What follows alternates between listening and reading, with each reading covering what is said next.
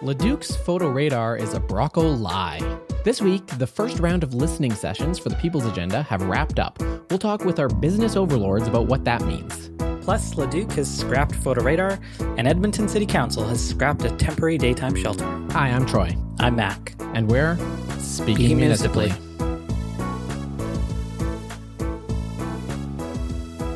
Welcome back to Speaking Municipally, episode 127, where you'll notice in the opening, I didn't say business daddy, which represents my podcast co host. We have got the whole business family on the episode today, and we'll be talking about Taproot's listening sessions. But of course, we can't talk about that before we burn through the rapid fire. Newly first dose vaccinated Don Iveson has challenged Calgary Mayor Naheed Nenshi to a Battle of Alberta, Vaccine Edition, a friendly competition to see which city can vaccinate more of their adult populations. The two retiring mayors are both hoping for a strong uptake in COVID vaccines this summer, followed by an inoculation on October 18th against idiotic mayoral candidates from Ward 11, a virus plaguing both cities right now. With recent approval by AGLC, the Edmonton Valley Zoo is now approved for site wide alcohol consumption. The on site caterers will be offering beer, wine, and Prosecco, among other drinks. In a press release, the Valley Zoo said, even Bob Barker would have to admit that Lucy's having fun now. This week, the Edmonton Journal reported that EPL has seen a 110% increase in checkouts of e videos. These are different from just videos in that you e click on them with your e mouse on your e computer when you e watch them with your e yes. Oh, sorry, eyes. Speaking Municipally is a proud member of the Alberta Podcast Network, locally grown, community supported. This episode is brought to you by Writing is Your Nature, a live online masterclass for nature, environment, and outdoor writers created by Pandemic University and the Yellowstone to Yukon Conservation Initiative. Running from May 11th to the 25th, Writing is Your Nature was designed to sharpen your nonfiction writing through the lens of ecology and conservation. It's free and open to the public to learn from guest professors like Chris Turner, a best-selling author and leading voice on the climate crisis, and Sarah Gilman, an MIT Knight Science Journalism Fellow, who will break down how to pitch and get paid to write science and nature stories. You can register for the masterclass series at pandemicuniversity.com. Pandemic University is an Alberta made virtual writing school on a mission to dull the impact of COVID 19 for professional and emerging writers alike. Head to pandemicuniversity.com to register now. So, our guest this episode is Karen Unland, who is the co founder of Taproot Edmonton, but many people don't know that she was also pretty instrumental in starting this podcast. A couple summers ago, when Mac and I were talking about doing this, we were both hemming and hawing and thinking, eh, should we do this? How should we release it? And then Karen heard the idea and said, Are you stupid? Of course, people want to listen to this. And go figure, it's 127 episodes later. So, welcome to the either success of your creation or the horrible, grotesque outcomes of your creation, Karen. Oh, th- thank you. This is like a, a proud part of whatever uh, legacy I may claim. I'm, I'm, I love instigating podcasts, especially local podcasts, and especially ones that are of the high quality and delightfulness of yours. We uh, talked before the show. Uh, we realized very quickly, well, some shows get a live studio audience to just cheer and applaud. And I think that's going to be a perfect setup for the, the whole segment is just if you could just at regular intervals accolade us for how great Sure. we're doing. That'd be amazing. Yeah. It, it mirrored the real life experience because honestly, I don't know that there has been an episode of Speaking Municipally that did not cause me to laugh out loud at least once. I find you very funny. well, that's Troy, definitely. No, see? So, given that it's the uh, business daddy and in full business family on the show, we should actually talk business. And there's been plugs in the past few episodes about the People's Agenda listening sessions for Taproot Edmonton. And of course, uh, being the co founder of Taproot Edmonton, you are a big part of that. And the sessions have wrapped up this past week. So, tell us a little bit about that. Yeah, so just to remind people, the People's Agenda project is our way of preparing ourselves to cover the municipal elections that are coming up in October without ending up in the sort of um, rut that election coverage often falls into, which is horse race coverage, kind of who's winning, who's losing, or scandal, like who made a gaffe, who hurt his or her chances. We think that an election has a, a, better informed electorate if we actually tell people what the issues are that the uh, candidates are going to be you know eventually the, the ones that are elected are going to be making decisions about. And so we want to try to do our part to make the coverage of the election relevant and not beholden to that spectacle so we started by asking people what key issue do you want the candidates to be talking about as they compete for your votes in the 2021 municipal election. We have had about 200 people fill out uh, our form to say what was bugging them. And then we looked at the first bunch of those answers that came in at, towards the end of last year and said, okay, these are the themes that these fall into, about eight themes um, around what is concerning people and, and what they want to know, what way that people are likely to vote on on different issues that are related to that. And so we thought, okay, so then how do we find out more and deeper than just like a one answer on a form to that question? And so we thought, well, let's convene people. It's easy to convene people now. Everybody's on Zoom all the time. and so uh, we organized eight of these listening sessions around each of the buckets of questions that we synthesized from from those answers. Today was the last one about around the question will we build our city intelligently? And it's been fascinating to to hear what people say. So broadly, what did people say? Now, I'm a bit of a cynic and you know, even when I was running for council, I didn't really believe in the value of consultation because I know better than people.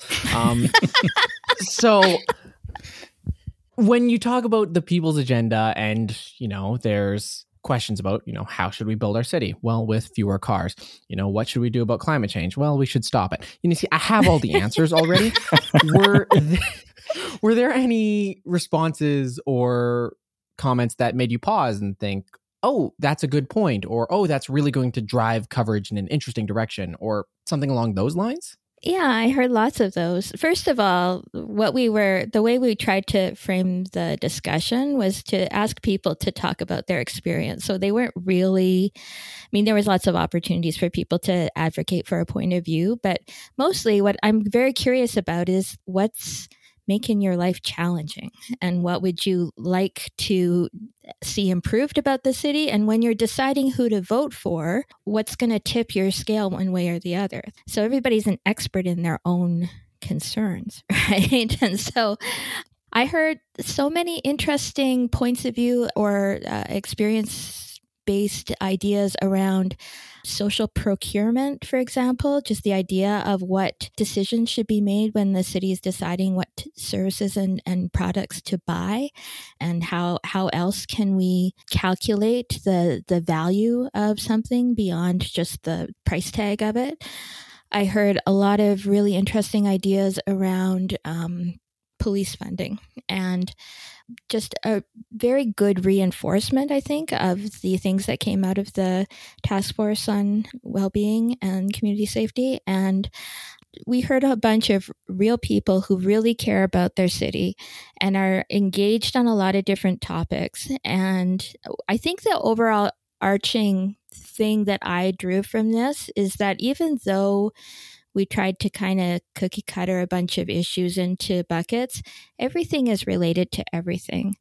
That's something that we need to think about as we're writing further stories about the election issues, but it's also something to think about as voters because one issue candidates don't serve their city well. And there's right. always going to be a whole bunch of uh, trade offs and compromises and unintended consequences that people have to deal with when they're in power. And we want to try to find people who are smart enough to be able to navigate that. I guess one of the questions I have, and whoops, don't cancel the podcast for asking hard questions. When you think about Postmedia and you think of the conservative bent that the uh, chain is going on and how there's been a directive, allegedly, to slant coverage towards a more conservative viewpoint, and that's drawn a lot of criticism against Postmedia.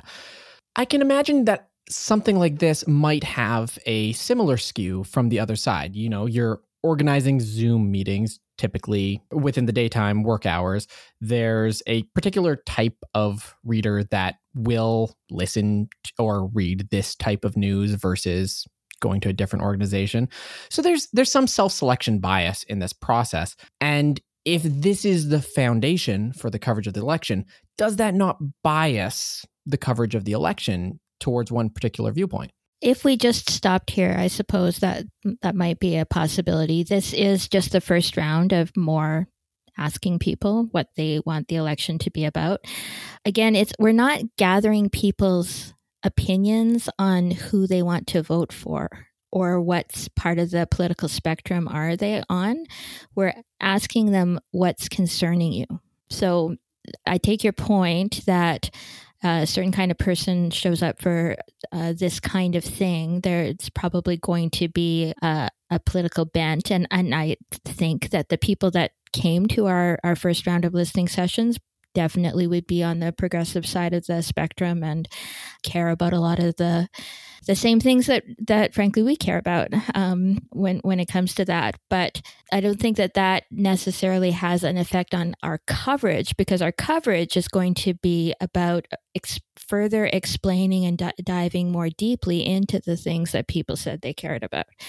No matter what side of an issue you're on, the, the so-called left or the so-called right of an issue, a better explanation of how it actually works and what would a mayor or a city councilor be able to do about that and if you care about that thing, eventually we'll, we'll, we'll, be generating a voter's guide out of this. And so eventually we'll be saying, if you care about this thing, these are the people who are pro and these are the people who are against who are running, right? We're just trying to equip people with actual information so that they make an informed vote instead of voting for somebody that they've heard of or the person that came to their door and they really like them, or don't vote at all because they literally don't know the difference between any of them. So you've alluded to a couple things, uh, you know, a voter's guide, some additional coverage.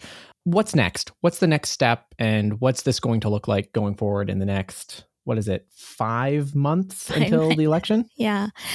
So the metaphor I've been thinking about is uh, mining, which maybe, I don't know, that's not a very green metaphor, but gather up all of like the, the rocks and the dirt and the, the everything, and then you sift through it for the ore.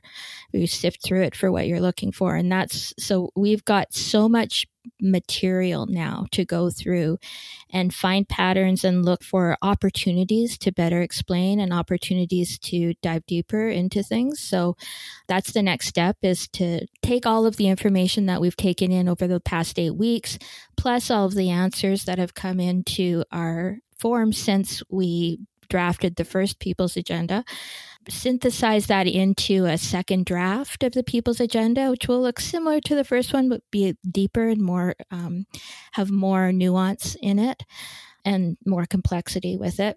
And then that is going to be the base document for stories that, like deeper feature stories that Taproot will publish over the summer. And then in September, as soon as nominations close, we are going to go after go after. We're going to go and ask all of the candidates that are for sure running where they stand on all of those issues or gather up their views on those issues from the other media that that uh, quote them and then produce this voters guide that says this is where these candidates stand on all of the issues that you said were important to you.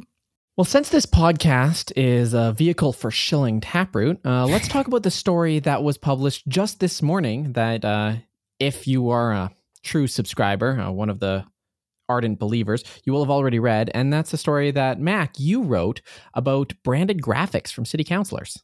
Yes, I really shouldn't be writing stories, Karen. But I wrote a story this week about uh, counselors who have been sharing things on social media, and I was really interested in votes. So I've noticed this trend where council decides on something, they come to some sort of a conclusion, and some counselors, like Counselor Knack, for instance, will post maybe a screenshot of the vote or a screenshot of the text of the motion or he'll make a whole tweet thread or something like that explaining the motion.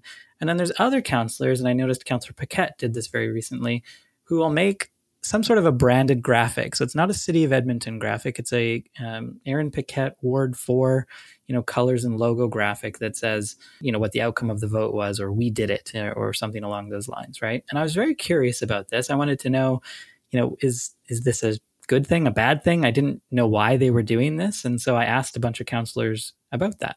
What was the result? Because I remember you ran this story past me when you were saying, Hey, is this a thing? And I'm like, Yeah, you know, I have noticed this a lot. And I opined that it's sort of like a bleed down from provincial politics. We see it with party politics, and, you know, the graphics make you part of the team, mm-hmm. so to say. Uh, what did the counselors say? It wasn't really so much about that. I mean, there was a certain thread around building awareness in social media. And so Councillor Dziadyk talked about how his team looked at this and, and identified that, you know, elected officials who use branded graphics, who use consistent look and feel, are able to grow their reach more effectively. And that's important because he wants to be able to reach all of his constituents. Um, Councillor Cartmell also said something similar, although not about votes, but just about like whenever he shares a consultation event he's doing, like using a consistent brand and graphic with it. So there was that aspect of it. But where the answers went almost right away was to misinformation. And I wasn't really prepared for this. I wasn't maybe expecting this. I probably should have been. But you know, Councillor Knack said that he avoids doing this, using these branded graphics, because he doesn't want to share any sort of misinformation. And, and Councillor Paquette said the reason he does do these graphics is because he doesn't want to share misinformation. And so uh, Councillor Paquette's perspective is that, you know, these things get posted online, they get shared on all different kinds of sites, it goes to Reddit or Facebook or wherever, and you never know where that graphic came from. And he feels like if his logo is on it, if it says it's from you know the office of Ward Four Councillor Aaron Paquette that people can trust it. And and he also says, you know, that council can be pretty obtuse at times, as we know from paying attention every single week, and and so it can be easy to spin it. And so he wanted to try to simplify that message a little bit. And that was another uh, sort of theme I heard is that you know anything we can do to get the message out about what's happening at city council is a good thing, but you know that's dangerous too. I think it's really interesting to hear Paquette's comments on that specifically because in the past couple of weeks, we've been sort of a part of that. I mean, I like to say, you know, we're a pretty not necessarily unbiased news source, but a fair and objective news source that you can trust. And, you know, in the past couple weeks, we've reported what Aaron Paquette had said about the uh, transit fare increase and, yeah. you know, that it was something that administration had to do because of the shortfall, et cetera, et cetera. And actually chatted with him about that quote after, and it's something he said. That was a true fact that we were reporting, but he said he was talking about it as a rhetorical argument, as discussing what administration was presenting to the speakers. Are we wrong to report it? Well, you know, you can cut it any way. You can say context, you can have all those discussions. But to his credit, maybe that's the point with uh, his branded graphics when you see his branded graphics, you know that this is what Aaron Paquette is thinking, not necessarily a quote taken out of context. And so, like, it's really interesting that you can have two counselors say the same thing. This is about misinformation, but come down on completely opposite sides of it with him and Knack. I agree. And that's why I said I was sort of unprepared for it. Uh, I decided to reach out to uh, Neil Fitzpatrick. He's an assistant professor of journalism and communications at MacEwan, and asked him about this. Uh, it's obviously something he thinks a, a, lot about and teaches students about. And I mean, he said, first of all, you know, it's not surprising. This is the way social media is going. It's becoming more visual. It makes sense that they would do this. But he pointed out that, you know, just because Aaron Paquette put it out there and just because it's clear in his graphic doesn't necessarily mean it's true right? I mean, there's definitely still the chance that a counselor could post something that spins that news a little bit or quite, you know, yeah, fully honest with the facts. So he was saying that there's still a need for this intermediary, right? For journalists to say, let's check that out, let's make sure that's accurate. And uh, I guess that's where we come in, Karen. Well, it is. I mean, it, but the damage is already done if we're waiting for that to happen. So I find it so interesting that Paquette thinks that there's legitimacy that's conferred by this format. Because to me, and it's like my old eyes, my 51 year old eyes, whenever something is packaged in a marketing kind of way, I'm less likely to believe it than I am just straight up text like what Knack tends to to share. Am I it like am I wrong? Like doesn't it look spun when it's all pretty like that? Perhaps that's the point. Most cancel votes sure are unanimous. The contentious ones aren't. And reporting, if you go to CTV, if you go to Global Edmonton, typically the result will say city council decided this. But if it's a, you know, 8 3 vote, typically it's not a breakdown of what specifically happened. So when you have for example, um, Jon Dziadyk did this recently with with his motion to delay the bus network redesign. He put out a graphic that said, you know, the motion to delay the bus network redesign has failed. Whereas another counselor who was on the winning side might say, the motion to prevent the bus network redesign has been stopped. The wording change can portray where the counselors come down on it, which is a communication exercise for their constituents, I would argue, because, you know, you want to show your constituents that you're working for them. But it's also can easily slide into campaigning. And I don't think they should be doing that from those accounts. Oh, I've got very bad news for you. Um, yeah, load up Mike Nickel's Twitter right now. No, uh, know, uh, but I, but but he's not the exemplar that we want to um, no, suggest for people. Not. Like, uh, I don't know. I I just think that if the intention of this is to communicate to constituents, I guess that's okay. But when it slides into, and it's got to be flashy, and we want to get a lot of reach out of it, and we want to make sure that it gets lots of engagement. We are not informing, we are marketing now. And electioneering in some cases. And I don't know that that's the best use of the medium.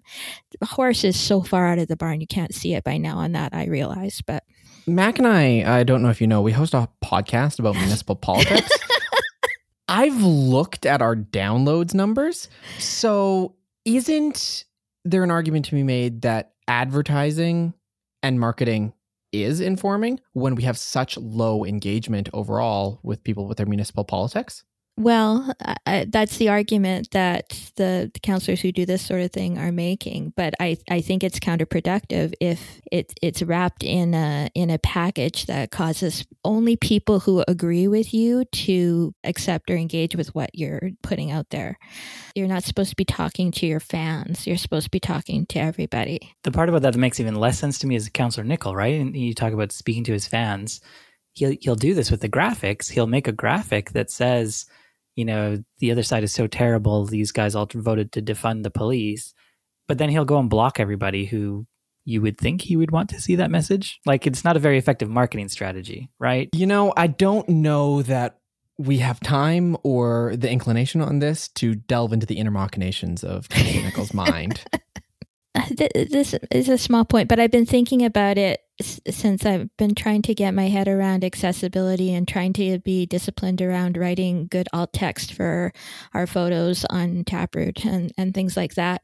These graphics, if they don't have alt text on them, they're not accessible. They can't be read by a screen reader. So that's like another problem as far as this being a communications tool, I think. Also, they're posted on Twitter um, yeah. any medium that says you have 280 characters to make your point probably isn't one for nuanced political discussion. That's probably true. Yeah. Speaking of some nuanced political discussion, Leduc has entirely scrapped their photo radar program. Mac, this one caught me out of left field. What was going on down in Leduc this week? Yeah, fascinating. They talked about this at city council and voted to get rid of all automated traffic enforcement. So this is speed cameras, red light cameras, etc., all in favor of manned traffic stops instead. Uh, one of the reasons they gave for this is that there's been a staffing increase to their municipal traffic unit. Um, but the other reason they said is that they continually hear negative feedback from residents about automated traffic enforcement. Shocker. They decided to get rid of it, even though the city of Leduc said they're going to lose over $200,000 in revenue from those photo radar tickets this year alone. People will recognize Leduc as when you're going 130 on the QE2 and you go over that little bridge that curves to the left. That's the one where you get your photo radar ticket. the revenue there, I mean, and it was only a couple years ago that Leduc was saying, no, this is a safety corridor. We need automated enforcement because speeding is such a problem on this specific area. The about face just a couple of years later, that was pretty shocking to me. I have to say, there, is there an election going on or something? right. I mean, the mayor, Bob Young, said that we've heard the voice of this community with respect to photo radar. The other question I have is how much of this was their hands being forced by the provincial government? Because in Edmonton, you know, we're keeping photo radar around, but we're projecting hundreds of thousands to millions of dollars in losses because of provincial changes to photo radar, restricting sites, restricting usage. So, you know, maybe the writing was on the wall that, well, if we're already taking a hit to our program, maybe let's just take the political win and banish it completely. Maybe. I mean, there's a lot of money that Edmonton's losing for for that. You'd think they'd want to fight for that a little bit rather than just get rid of it, but I guess the last thing we want to talk about today was interesting to me because We've seen council have a sort of unified front in general against houselessness in Edmonton and supporting affordable housing and shelter space and various supports for people experiencing houselessness in Edmonton. And that's why so surprising to me that not council, but committee has voted down a proposal for $4 million for a new temporary daytime shelter that would have been operated by the Bissell Center at 105 Avenue and 105 Street downtown just this summer until October 31st. Yeah, this would have accommodated 60 people. The main reason we're led to believe about this is that local business owners were concerned about increased disorder in the area if they opened another shelter. And Councillor Scott McKeen basically said that, you know, the, the downtown business community, the neighborhoods near there have basically spoken and they've had to deal with all these kinds of issues, break ins and all kinds of stuff. And so he said he couldn't support um, opening the shelter. And then he did a, a, later interview and kind of reiterated the point that council has been unanimous on, which is that, you know, we really need funding from other orders of government to solve this. But that doesn't change the fact that they decided not to approve this uh, day shelter. And this day shelter would be pretty significant because the shelter in the Edmonton Convention Center uh, will be closing quite soon, and that was accommodating 300 people 24 7. So there's soon going to be 300 people with less of a space to fill during the day. Yeah, and the mayor said that, you know, when we didn't do anything for folks who came out of the 24 7 shelter last year, that potentially that contributed to the growth of encampments and he obviously doesn't want to see that again this year. And the city has said they've just released an updated encampment strategy to deal with that. There is going to be a replacement shelter from the Hope Mission uh, on the Northland site, but you know, there's still not enough for the need, and uh, it's disappointing to see that they um, haven't approved this one. They did approve, we should say, two other contracts for the Bissell Center community space and a separate one um, with Boyle Street um, to support uh, shelters, but to have this other temporary shelter, they voted down. So, administration was proposing the use of $4 million for the shelter. Do we have $4 million running spare now that we've turned it down? Well, I mean, kind of, insofar as council ever has money running spare. They're going to talk about it at council next week and decide uh, what other options might be on the car- in the cards for this uh, $4 million. Something that's always in the cards for this time of the podcast episode is an ad. You get to hear about the Well Endowed podcast from the Edmonton Community Foundation. It's hosted by Andrew Paul, Elizabeth Bonkink, and produced by Lisa Pruden. It explores the impact of passionate people who are working to make Edmonton a strong, vibrant city to live in. The Edmonton Community Foundation helps people create endowment funds, and the podcast tells the stories of how those endowments intersect with the community. The latest episode features master gardener and beekeeper Dustin Bajer. You can subscribe at thewellendowedpodcast.com and honestly, if you don't know how to subscribe to the Well Endowed podcast after 127 episodes of this being a title sponsor for Speaking Municipally, you haven't been listening to the podcast quite hard enough. And Karen here, she's got some lessons to you on how to be an engaged listener to Speaking Municipally. Um, and you know what? I'm going to correct you because there is a new word that you're supposed to use with podcasts now. Now that Apple has changed away from the word subscribe for free podcasts like the Well Endowed podcast and Speaking Municipally are, you're supposed to say follow now and not subscribe. What? follow. Tim Cook can't tell me how to live my life. I will say you can follow Speaking Municipally uh, wherever your, your, podcasts are apparently sold now because Apple is doing that. Um, and of course, edmonton.taproot.news for everything Taproot has been up to, including that story we talked about earlier on in the episode about uh, counselors and their branded media. I think that's it. Karen, you're a first time guest, long time, first time type thing. Mm-hmm. How was it? You know, was it the best experience you've ever had? no, it's terrifying. I would like feel like I'm gonna like sound dumb. So anyway, impossible, not possible. It's uh, it, it, thank you so much for letting me come and and burble on about my big uh, our our big project. It's it's ambitious and and Troy, thank you for reining in your cynicism slightly for me. Well, uh, we'll be back next week with all the cynicism that a podcast can handle. And Mac, I believe next week is the big one, right? We have a special guest next week. Oh, there will be cynicism abound. You won't want to miss it. Until next week, I'm Troy. I'm Mac. I'm Karen. And we're speaking, speaking municipally. municipally.